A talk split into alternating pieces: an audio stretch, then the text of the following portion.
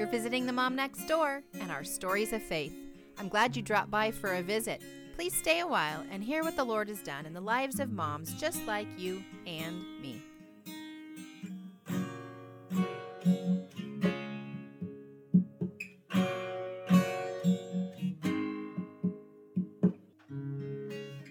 Well, you've found the Mom Next Door's Stories of Faith, and I'm your host, Pam Fields. Have you ever been stuck? I'm not talking about a flat tire or stranded. I mean the kind of stuck where your emotions feel jammed up, your stress level can't be contained, and your mind just won't be calm. You know that something has to give, but you're so worked up that you can't figure it out on your own. As believers, our first place to go is scripture and prayer. I totally agree. But I understand there's also times when we need a little in person care as well to help us process and point us to the Lord and His Word. Now, depending on the era you were raised in and maybe your community and circumstances in which you live, we've received the words counseling or therapist in a variety of ways. Elisa's kiddos and mine are in some classes together, and as we were talking the other day, we realized what a good topic this would actually be. So, welcome to the podcast, Elisa. Tell me all about those fancy pieces of paper you have on the wall, and then I want to kick it off by asking you is there a difference between a counselor and a therapist? Thank you. I'm glad to be here. Uh, fancy pieces of pe- paper on the wall. It's just a lot of education and a lot of steps and hoops to jump through to to mean that I'm doing my best to help people and that I'm regulated by some governing body other than myself. Uh, so, you know, to be a psychotherapist in most of the country, you have to have a four year degree in an undergraduate science. So, generally sociology, psychology, something like that. And then you need a master's degree, which is two to four years in an art similar in mental health counseling and that gives you just lots of resources on people about understanding how people work the processes that they use. Then you need 3000 hours after graduation of one-on-one time with people in order in about 300 hours of supervision um, in order wow. to get your license and so that's the other piece of paper on the wall. And all of that is just in order to protect people right? We don't just want anyone going out and giving advice, even though therapists don't give advice, um, or you know, or coaching people without any sort of credentialing or expertise. It's the way that our our federal government and state government protects its citizens. Uh, and to answer your question, is there a difference between a counselor and therapist? No, not really. Okay. Uh, therapist is the clinical term. So to say that you're a therapist, it's the short version of the word psychotherapist. Um, and therapy, actually, I love this, so I want to share it with you. Therapy has its roots in thera, meaning uh, heal, to minister to, to heal, and psycho is the it's the Greek word, and I think the Hebrew word as well is is latent in there. Maybe it's the Aramaic, but it means the soul, the breath, and the mind. Oh. So psychotherapist is to minister to the soul, the breath, and the mind, which I just love that meaning, right? And that's what a counselor is as well. Counselors are more, um, maybe we would say a, an easier term or a more familiar term, and okay. therapist is more clinical. So it kind of just depends on what audience you're speaking to. But we could say we have a pastoral counselor. A friend might be a counselor, but wouldn't be a psychotherapist, right? Okay. But a psychotherapist is a counselor and a psychotherapist. Does that make sense? Yeah. And mm-hmm. the first thing that comes in my mind, you know, we've talked about this before. I'm a very visual person. And the first thing that comes to my mind is is Christmas, where we say, the Lord, um, you know, Isaiah, yeah, that, yeah, that's our first thing where I'm like, He's a wonderful counselor, mm-hmm. and then if when you break it down like that, breathing into all those parts, mm-hmm. like the Lord is our wonderful counselor. He breathes into our life in mm-hmm. all of those ways and our places. What a beautiful thing! I actually would like to write it down on a piece of paper because I want to look at that a little bit more yeah. and and really soak that in mm-hmm. because I think again, he's the best place to go to when we have trouble, but also people like you mm-hmm. are, are, another great resource. But you have some bad PR in your history, right? I mean, not you personally, right. but in the church, growing up in the church. Now, I only started in the church when I was 15, but you know, I I am aware that there is this stigma, but yet I remember hearing so many times like the cautions of going to a counselor. And then here, where I'm doing all these interviews with women who a lot of them have gone through some really traumatic events. And, um, you know, as I peel away their stories and ask them questions, so often the word counselor comes up, and something that has really helped them is working with a counselor. So if we just start with the like 101 here, tell me what I need to know and why there is this resistance and and all that. yeah, absolutely. So I think I mean I totally agree that the Lord is the the first place to go. When I'm seeking answers, that's the first place I go to. However, the Lord has empowered people to do his work, correct? Yeah. You know, we don't say that missionaries don't have a job because the Lord's doing that work. We don't say that doctors don't have a job because the Lord's doing that work, right? We all have different strengths and some of us have been empowered with the strength to, to minister to people in this very specific way. Now, don't come to me if your leg's broken. I'm not going to be very much help, right? And I'm probably not great at, at finding um, resources for someone who needs help with their accountant, right? Or accounting. That's not the way the Lord's empowered me. But through my own experiences and through my own life, the Lord has empowered me to, to really be able to show up and let and support people where they are and to listen and to guide in a way that's not directing or pulling in any direction. And I think at the core, that's what therapy is. Therapy is someone that sits alongside you. Uh, it's someone who's got your back and is on your side. And so much in, our, in this world, it feels like we don't have those people. And that person doesn't have an agenda. And ideally, they would be objective, which means that they have systems that work regardless of their own personal beliefs, mm-hmm. right? And so at its core, that's what therapy is. It's a person that's going to listen to you, walk through you through hard times, help you reset and see the world in a little different way. And oftentimes, which is my favorite part, find patterns of behavior that are leading you into the destructive or negative thoughts that that you're having. But about the stigma, for sure, like that's a it's a major thing and I think the resistance is that that we'll be led astray or that those people aren't they're not looking out for our best interest and, and things like that. Would you agree? Yeah. And I was also thinking about the idea we've heard about chiropractors and we heard about counselors. Once you start going, you'll never stop going. yeah. Right? yeah. So true. So true. But your goal is actually to work yourself out of a job. A hundred percent. I say that often. I'd love to be a barista or a gardener uh, full time. Yeah. So I think that it depends on the modality in which you're using it for. So some people choose to use psychotherapy or counseling as a friend, as a person that's always there for them and in their side and objective. And there's nothing wrong with that or bad with that.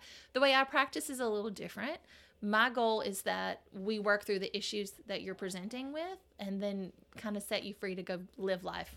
And if something else comes up and you get stuck again, then we just, you know, it's a little push to get those tires out of that rut and then you move on again, right? Mm-hmm. But there are different modalities and different practices. And so we do have to use our discernment whenever we're picking a, a, counselor and we need to know i think it's really important that we know why we're coming to therapy and we have a goal so that we know when that goal's met and we can reassess if this is something we want to continue with or not mm. absolutely I had you on here one other time and we talked about motivation for children. Mm-hmm. And we were talking about that there too is that we manage things so much in the um, physical realm as far as like you know things we can touch mm-hmm. right tangible items mm-hmm. and so understanding what our goals would be if we don't have something tangible, even there, that's kind of a challenge. It's so tough, right? And I think that that's probably the biggest resistance and what keeps people in therapy for a long period of time is that we're kind of dancing all around issues and we mm-hmm. don't really know what we're here for and we don't mm-hmm. really know what we want to see out of that. And so it's really easy then to say it doesn't work or I couldn't get what I wanted out of it. But if you don't know what you want, you can't get what you want out of it. I actually have developed a course for this. It's called Before You Begin and it's on my website.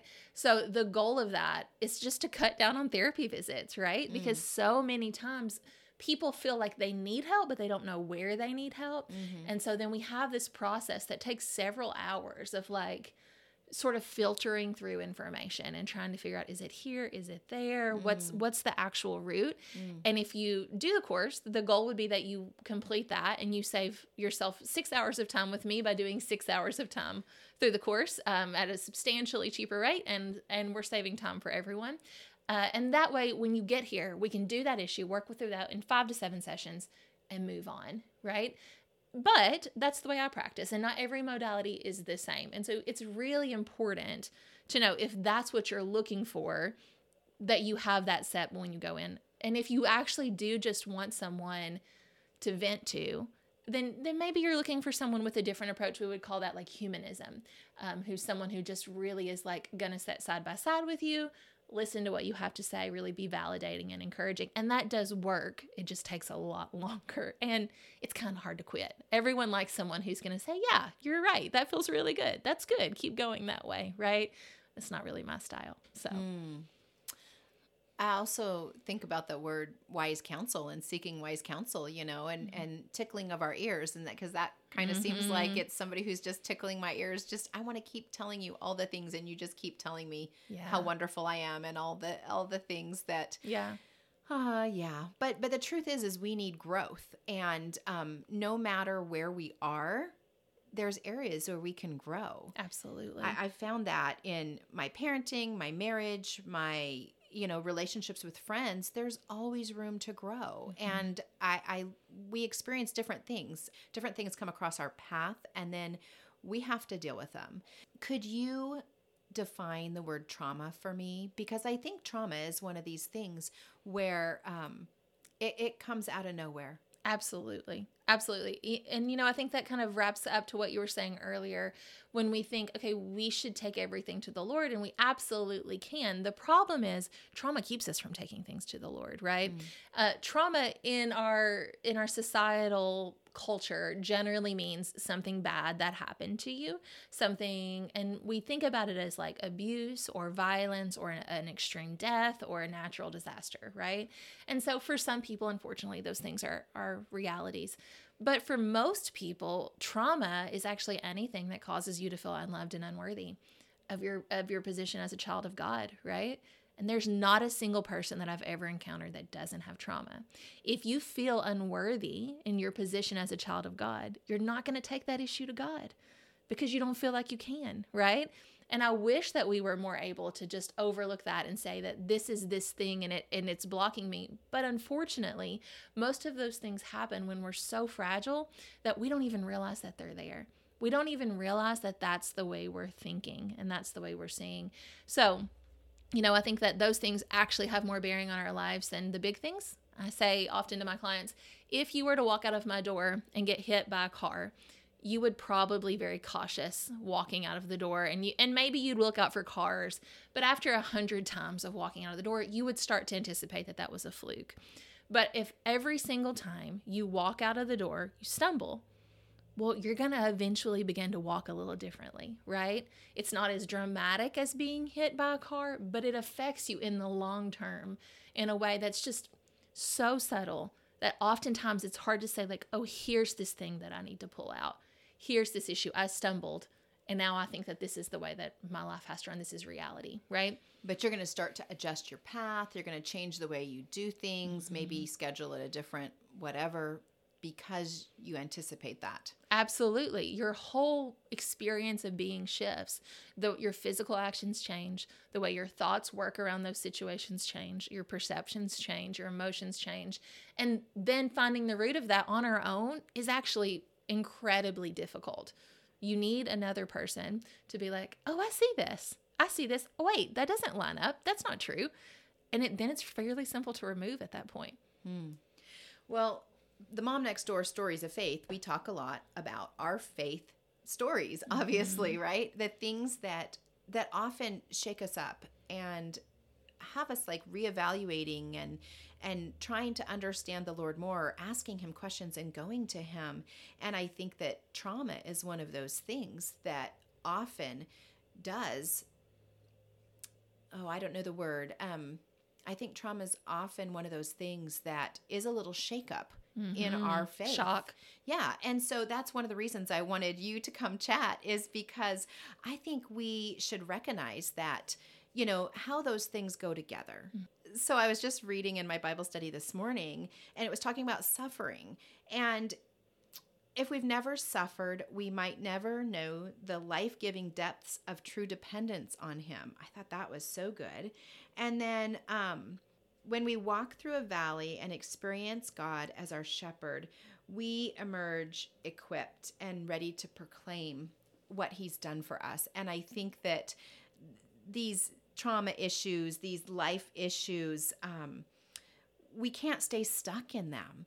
That we need to learn to process them and understand them further so that we can give God glory as we've walked through and then we can reach a hand back and share with somebody else or uh put an arm around a sister who's walking through a situation because just as you said there is no one that is not touched by some issue some exactly. Trauma. exactly. You know and i think that that's a it's a really good point through trauma because when we think of things that happen you know in our recent lives like in our adult lives we can often those traumatic things we can point back to the lord and we can say hey i saw you here and now i know this thing about you right? And it's really often like you said the shock the thing that we need to like put us on our path straighten us out help us to like see him in a different way or or surrender something that we've been holding on to really tightly. That's happened to me a lot. But in our in our younger lives it's a lot harder to do that right because again we've built our whole lives around that thing when we're mm. smaller and and our mm-hmm. brains are formed by the time we're seven but one of the most beautiful things that I see in my practice is once we go back, we find those things and we speak and heal, speak truth and life into that youngest traumatic memory. We process through it. That person now actually sees God in a way that's individual and unique to them that that no one else can see. It's this like unveiling of his presence in a new way and that shifts your life dramatically. It is phenomenal to get to witness. It's my very very favorite part of my job is when someone sees God in a more complete and whole way that they never could have seen uh, otherwise, you know, because they they weren't able to come to this realization that that this bad thing that happened to them that they formed their whole identity upon was actually not true and god had a whole nother generally 180 degree opposite view of the situation and that's what he calls us. And so you know it's hard to kind of talk abstractly about but it's a really beautiful thing. So another way to say that, I think, is we do not know what we do not know because we do not know it, right? hundred percent. Yes yes. Like you know i mean we we grow up thinking i think even culturally we've moved from the west coast of the united states to the what, what are we southeast here Sure, mhm. uh, so it, it's culturally like there's things that are done here that i just didn't realize were done because that's not the way i grew up right and so um, as we start to to look at things from a different perspective we realize oh I've been seeing it through this one, you know, view for so long Mm-hmm. that I didn't even realize there was another way, right? absolutely absolutely a life-giving way an empowering way and then we can we can shine Right. Mm-hmm. Right. So we've covered a little bit about what therapy is not, um, and and what are what we want therapists to do. I think it's also important to realize that, you know, a good therapist, and this is my my take on it from being in the in the field for several years. Um, a good therapist is not trying to diagnose you. A good therapist is not trying to tell you that you're broken or sick. A good therapist is not trying to blame other people. A good therapist is really here just to help you and and to help you move to the next level of your life in a way that's more empowering and more abundant. And so I think a lot of the resistance that people have to therapy is often about fear that something's going to be called out or something's going to be made up or somebody's going to get medicine and therapy is not about any of those things mm-hmm. right? We've mm-hmm. seen a lot of things in tvs and movies and in the 90s 80s early 2000s there were some really big controversies around that um, and i think that we have to use our discernment when we go into the therapeutic mm-hmm. process when we're looking for someone. But in general, a therapist wants to walk alongside you and empower you and is not looking to empower themselves, right? So, Yeah. utilizing your discernment and and knowing that in general, the whole way that we're trained is based that people are well, they're not sick, they're whole, they're not broken. And so when we look at it that way, we're always looking to make them to to help them feel to feel complete, to help them feel whole, and not in order to find other ways to shatter them and empower ourselves, right? Mm-hmm. In general, we're not looking for repeat customers. mm-hmm. Yeah. And it can't be done through you and through your strength. Absolutely. Absolutely. It's about empowering and allowing God to speak through us and and to our clients and not necessarily about this is what I want and this is how I experience it and this is what I want you to get from it. That's it's not about us. Well, I always have thought that a friend is good enough. Yeah. You know, I've always thought if I'm working through something, I just need a really good friend. And I've always wanted to be that good friend because I don't want my friend to have to go to counseling. I don't want them to have to pay for therapy. And so I've kind of always struggled with thinking through it like that like oh, if you have to go to therapy, it means you don't have a friend. Mm. And it, or it means like I have even failed as your friend.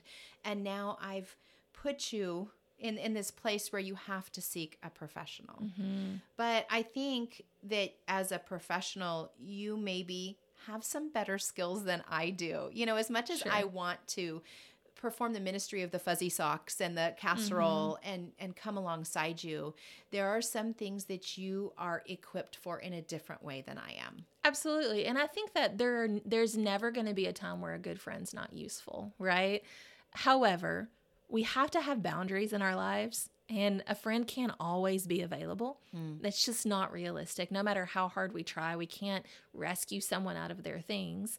Um, and a casserole is is like good enough sometimes and a fuzzy socks and let me watch your kids for a few hours that's good enough but that doesn't really solve those root issues mm. and a mm-hmm. really interesting thing that i find often is that we have friends we are friends with people who are like us mm. right so they generally are wearing the same blinders you are Oh, so wow. they're not going to be able to see your issues because yeah. they have the same issues, right? right. And yeah. so like maybe you're you're a little bit too passive and maybe you're you're you're not standing up for yourself or, or really asserting the delineation between you and another person. Well, if your friend is doing the same thing, she's going to say, "You're doing everything exactly right. There's no problem." And the issue continues. Oh, that's and it really exacerbates, right? And so I think that and that's the difference you know uh, want to be conce- considered a friend or a peer however when I sit in this room, all of my issues, and, and to be a therapist, you have to go through extensive therapy, right? So the things that bother me, I have cleared. I have let go of so that when I sit down with you, I am not thinking about myself any longer. She's mm-hmm. left the building. Mm-hmm. And now I'm solely listening to the Lord speak, mm-hmm. solely watching your behavior, solely listening to your story and mm. looking for those patterns so that I can see, like, mm. okay, here's the thing. Mm-hmm. Instead of being like, well, I do that, so we're probably all fine, right? And so that's why it can't be a friend. It is specifically about you and not about what am I going to get out of this or, or how can I relate to this. Yeah. And as much as we love our friends, I actually can see this happening in my own life is when, when a friend gives me certain instruction, I also am evaluating their ability in my mind. Like, mm-hmm. okay, this is what she says, but does she really know what she's talking about? Like, really, do I need to listen to her? Right. You know? Absolutely. Right. Like, because, and, and that's the, the distance in the therapeutic relationship is generally yeah. like those people aren't watching me live out my life. Right. Right. My friends are not my my clients. That would be weird. That yeah, you know, yeah. because none of us are perfect. None of us have everything figured out, but we're going to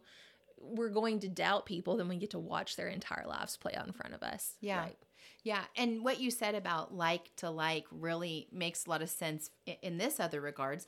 My husband and I went to a marriage class this year and and it really worked us through like the different perspectives we had for things and and one of the um, terminologies they always used is that you had to stay in your circle. And they had this hula hoop that they brought out.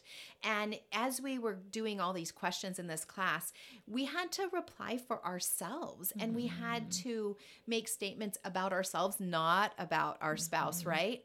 And when we were doing our homework, I would tell my husband, I have no idea what my, you know, like I don't see myself. You mm-hmm. have to mm-hmm. tell me. And he's like, I'm not allowed. I'm not allowed to yes. tell you. You have to. And I was like, but I, I, I'm so used to me being me that I don't even see my my areas you know like tripping on the sidewalk over and over mm-hmm. again and so sometimes I do need somebody to speak that into me because it has become so habit for me Mm-hmm. to be me, right? And by the way, I will put a link in the show notes because that marriage class that we went to, I was able to interview the people who ran that. And that was a super great interview about marriage. And so if you're looking for some enrichment, encouragement in that, I will link that in the show notes. I can't remember the episode number or title at the moment, but it will be there. So, Yeah, I mean, I think that you make a very good point. And oftentimes, as women, especially in the Christian community, we spend a whole lot of time looking at other people, mm. um, and and are taught that that's good to be selfless and to be consumed with other people. However, that often means that we're very not self-aware right mm, mm-hmm. and we we think we know what everyone else thinks but if you ask us what we think we're not really sure what the mm. answer is and and the good thing about therapy is you have to do it by yourself like you don't get to come in and work on other people. You have to focus on you, right? And when we focus on us and the light shines on those places, then we can be like, oh, well, that is actually a sore spot, or I'm really strong here. I'm doing this is a strength I have. I'm gonna I'm gonna capitalize on that. are we a generation that's more introspective than past ones? You know? Absolutely, absolutely, we're more introspective, and and I think we talked about this in the last time I was here, but because we have this ability to not only focus on our survival, we get to focus a level deeper. And that causes us to think about, wonder why this is happening, or what are the themes I see here? And not to say that our, our grandparents or great grandparents or parents were doing anything wrong, but when your focus is on feeding your family and that's as far as you can go, then that's as far as you can go, and that is good and edifying. But once that issue has been removed from the table or keeping your family safe, then we get to go a little bit higher and we start to look into other things that are more important like safety and security or or stability or love or growth. Those are things that come when the foundations of our needs, psychological concept called Maslow's hierarchy of needs. You can Google it. It's really cool. You should look it up. Um, but if those bottom things aren't met, then you're not going to be able to to move into the top higher issues and that's a generational thing and so i always say it's really important to have gratitude for the the previous generations that couldn't be introspective because they laid those foundations for us so that we can actually grow ourselves while we're here on earth in a different way Mm, that's smart to have gratitude towards them and not see them in contempt. The Mm-hmm. fact that they didn't think, you know, through, if our forefathers had really thought through these emotional thoughts, then our lives will be different. Like Mm-hmm. the groundwork that they were doing brought us to a place where we can have the freedom to to go and and understand this a little bit better. absolutely absolutely I'm picturing the old quilting bees, you know, because that mm. was a different way too, where mm-hmm. they were functionally, the women just lived life different then, mm-hmm. right? The ladies were sitting, they were canning together, they were out doing gardening together. And even generationally, like if you weren't out there with your neighbor, then you would be out there with your children mm-hmm. doing things. And I, I would wonder how that plays into how we worked through problems, mm-hmm. you know? I think uh, life was more communal then, and we do live in a more individualized society now. And you know, I don't know that that's good or bad, or, and I'm not one to take judgment on things like that that I don't and understand. We can't change it, right? Like, Right. we, we can't go, well, you know, this isn't working. They lived in more community then. Therefore, we're Right. all going to live like that. We don't want to live like that, Right. Uh, But communal, and in a communal uh, environment, you are forced to face issues with people, um, which is interesting. It brings us into another topic, which is about like family therapy, which is the closest we can get to communal living now, right? And and so you're forced to kind of work through issues. And I am a big component or proponent. I'm not a component, but I'm a proponent of uh, of really allowing our families to be that our Yeah. healing atmosphere.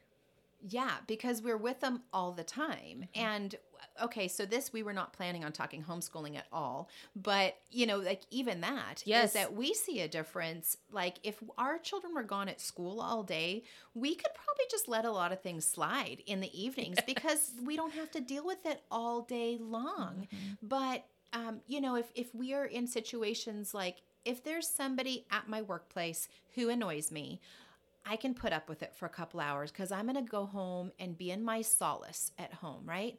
And then if I am going to be at, at school, if my children are at school, they can go work through that, have their school friends, and then they can come home and they can relax. Our home is our castle. But when you're living with your family day in and day out now if you homeschool you're with them all the time. Mm-hmm. And even if they're if you're not with them all the time you've got summer breaks. You know if your kids are mm-hmm. in school you've got summer breaks and you've got weekends. And so i was thinking about this home as a castle and i'm thinking the castle analogy sounds so wonderful. Our home is our castle. And then I'm picturing the jesters that uh, reside in my home. And then in a castle, there's also cooks, and there's a guard, and there's a gardener, and there's all these different personalities that reside in our home and at our castle. And we have to learn to live life with them. And there's challenges there, and that gets tough. And I think this really is tough. You know, when we're talking about the throwback to the old time quilting bees, like that's all they knew, right? Yeah. Therapy wasn't a thing. Psychotherapy didn't become a, a real thing. Counselors were a thing. You know, they have been for a very long time. But psychotherapy in, in a clinical sense wasn't a thing until the 50s. And so, um, or only for really, really sick people then. It wasn't a, a common issue. But the community was the basis, right? So you had to learn to figure this out. And I really saw an example of this with my own children when I started homeschooling. They had been in public school, and once they we brought them home, I felt like they were fighting constantly, mm, and they'd mm-hmm. never fought before. So it took some reflection, and I realized like through the school day, they'd never learned problem solving skills. They learned mm. how to tolerate and ignore behaviors that they didn't like. And that wasn't doing them any favors because in the mm. world, that's not really what we're called to do tolerate and ignore, right?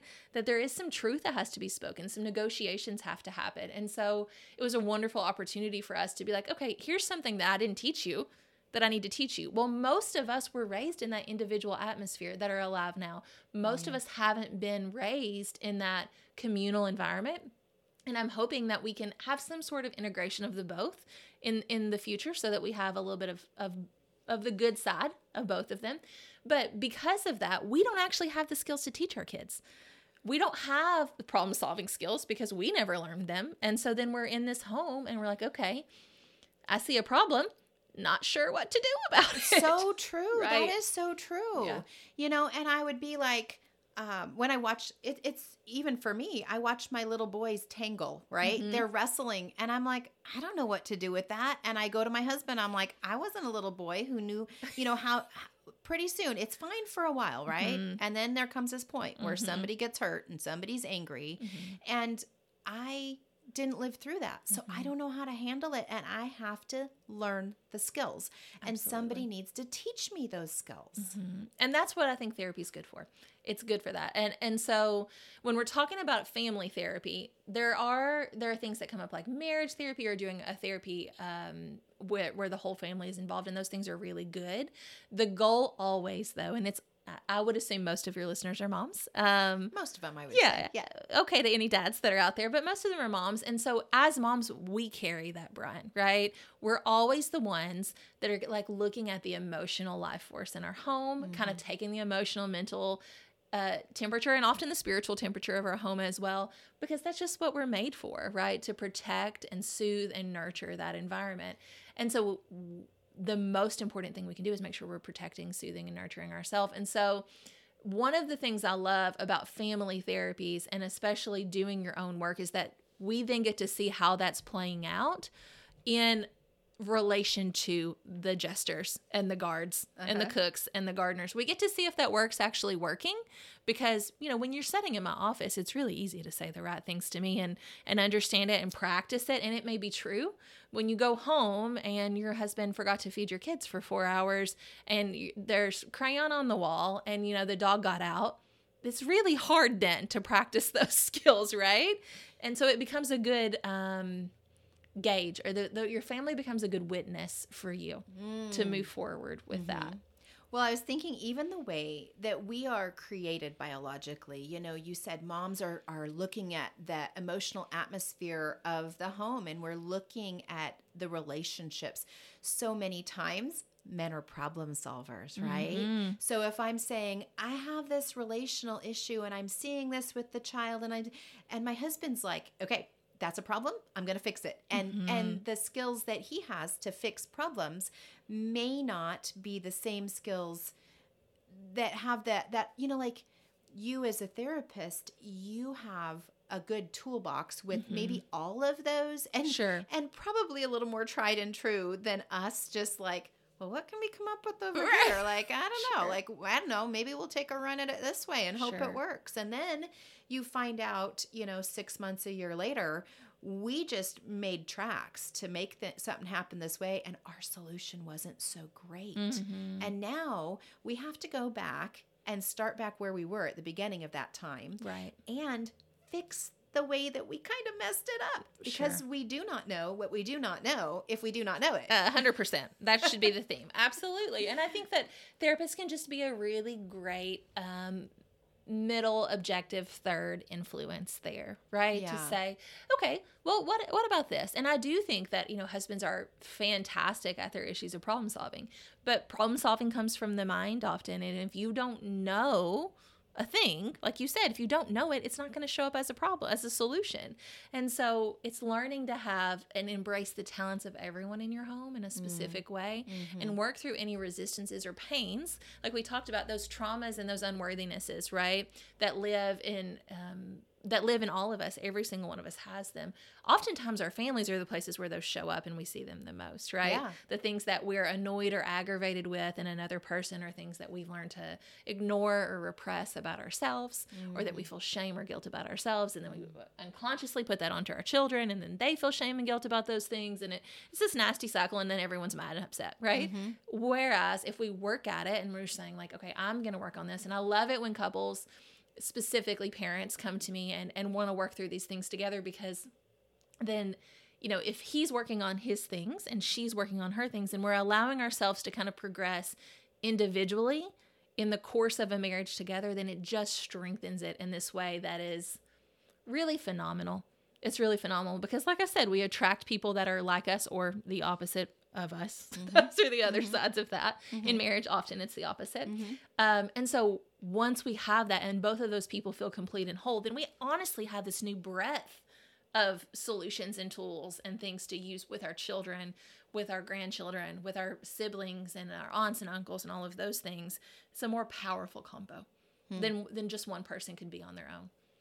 I think this is a good place to point back to the other conversation we had and we recorded about motivating our children because that also is within the home how do we navigate all of these things Yes. you know Yes. um, and, and if we understand that um, we will be better equipped in our homes Yeah.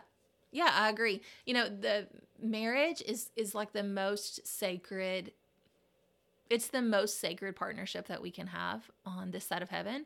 And so it's also the hardest one. I think.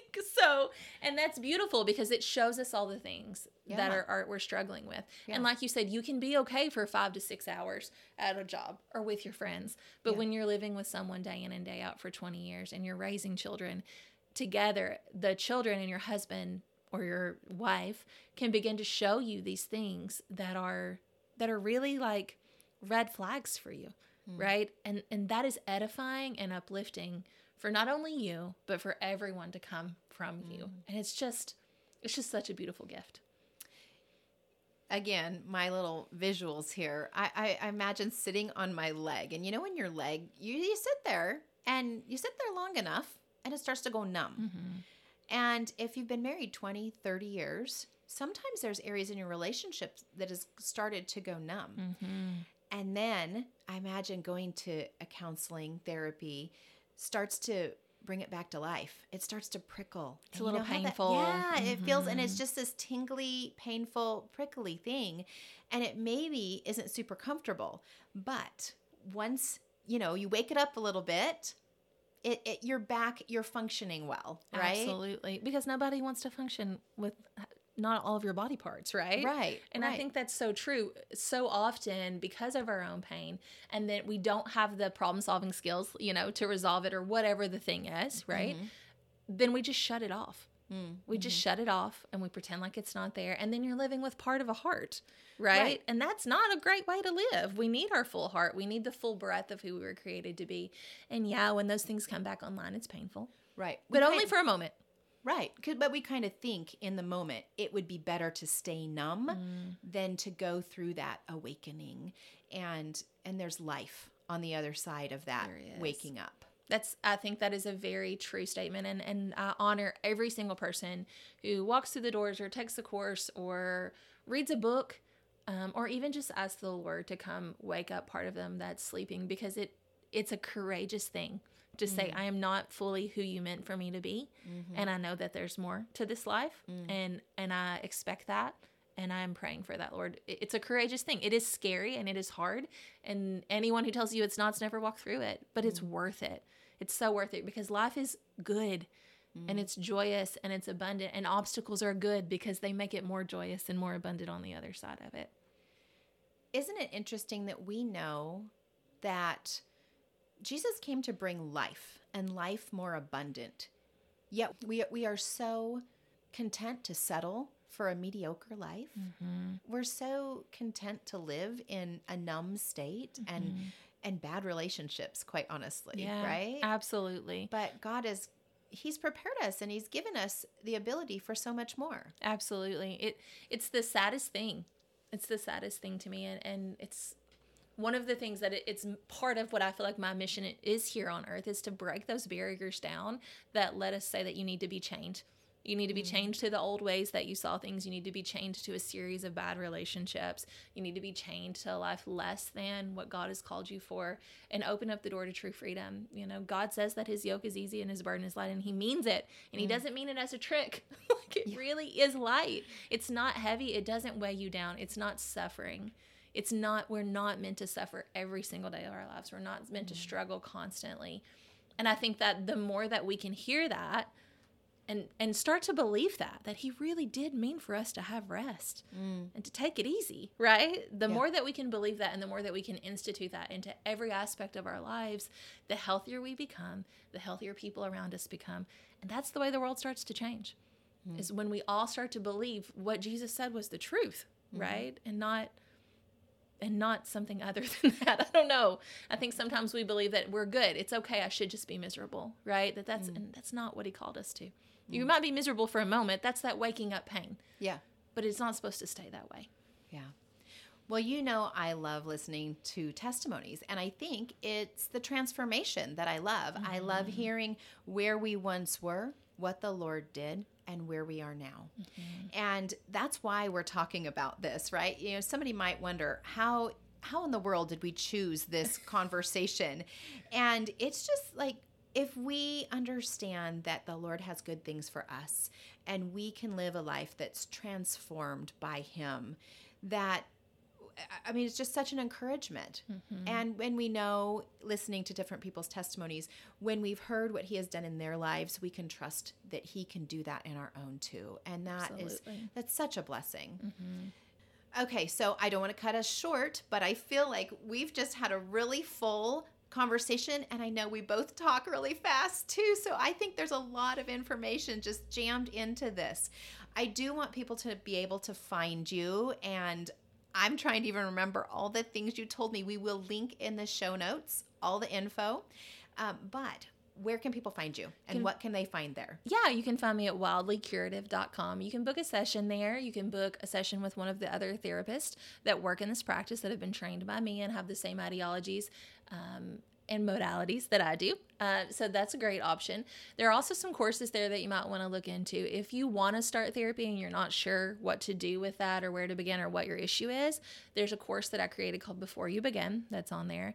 If you're interested in like working through some stuff um, with yourself, but, but you're not ready to come in and have a session yet, there's a course called Into Me I See. So it's about revealing and unearthing some of those core unworthiness wounds so that we can rewrite them, see them a little bit clearer, and move forward. And there's actually a course for couples called Into We I See. So that's so that both people can work together and sort of hold accountability for each other. Mm. And it's different than traditional couples therapy where we're not pointing fingers and saying, you need to, you know, be nicer to me and you need to rub my back more. It's it's not about that. It's about both of us growing in depth in ourselves so that we can grow more fully in breadth with each other. So those things are all linked on the website. You'll find them there. You can also find me on Instagram. I spend a lot of time there. Uh, just like sharing things that the Lord reveals to me through nature and the links that I see there. And I like to drop a weekly newsletter out that that's correlated with that so that you can see sort of what's happening in the practice, what are some things that you might be able to reach out for. Um, and also like just some inspiration so you can have some practical tips to move through your week. I hope everyone um, has access to the hope, freedom, and healing that therapy can bring. And I want to I want to deliver that in the most accessible way possible. So you're in Tennessee, obviously. Mm-hmm. Um, so, but everybody doesn't have to come to Tennessee. So your resources are a stepping off point, mm-hmm. and then you can connect like telemedicine type. Absolutely. But if they even want to just take the courses and then pursue something locally, that's okay too, right? Oh, that would be great. You know, anytime that we can help step someone into something that's more beneficial for them, that's what I want to do. Absolutely. Yeah. yeah. Well, thank you so much for your time. This has been really fun.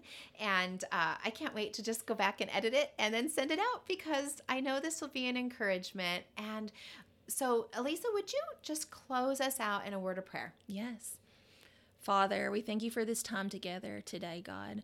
We know that you are a wonderful counselor, mighty physician, healer of all, Lord, and we're so grateful that you have endowed those of us walking on this earth with your presence so that we can pour into other people, so that the new earth that you have built for us can come and we can live abundantly together in joy and in harmony, God. I pray that all people who whose ears are hearing this may be touched with the presence and the power of your authority in your kingdom, God. I hope that all families can find peace and that you would highlight any issues that need your healing and your resolve. Lord, we are so grateful for every moment that you give us on this earth to explore and grow and adventure. Your ways are true, and we thank you. In Jesus' name we pray. Amen. Amen. And while you're over on Instagram, make sure you follow Tending Fields. And I've also got a Facebook moms group, and that's Tending Fields Moms Group. So I hope to see you there, and we'll see you back here next week. Bye bye. I hope that you've been encouraged or challenged in your faith today, and that something we discussed prompts you to grow deeper in your walk with the Lord. If it has, make sure you tell a friend so they can grow along with you. And if you or a friend would like to be a guest and share about God's faithfulness in your life, please email me at podcast at tendingfields.net. Because when we tell of God's faithfulness, we never run out of stories. Whatever is true,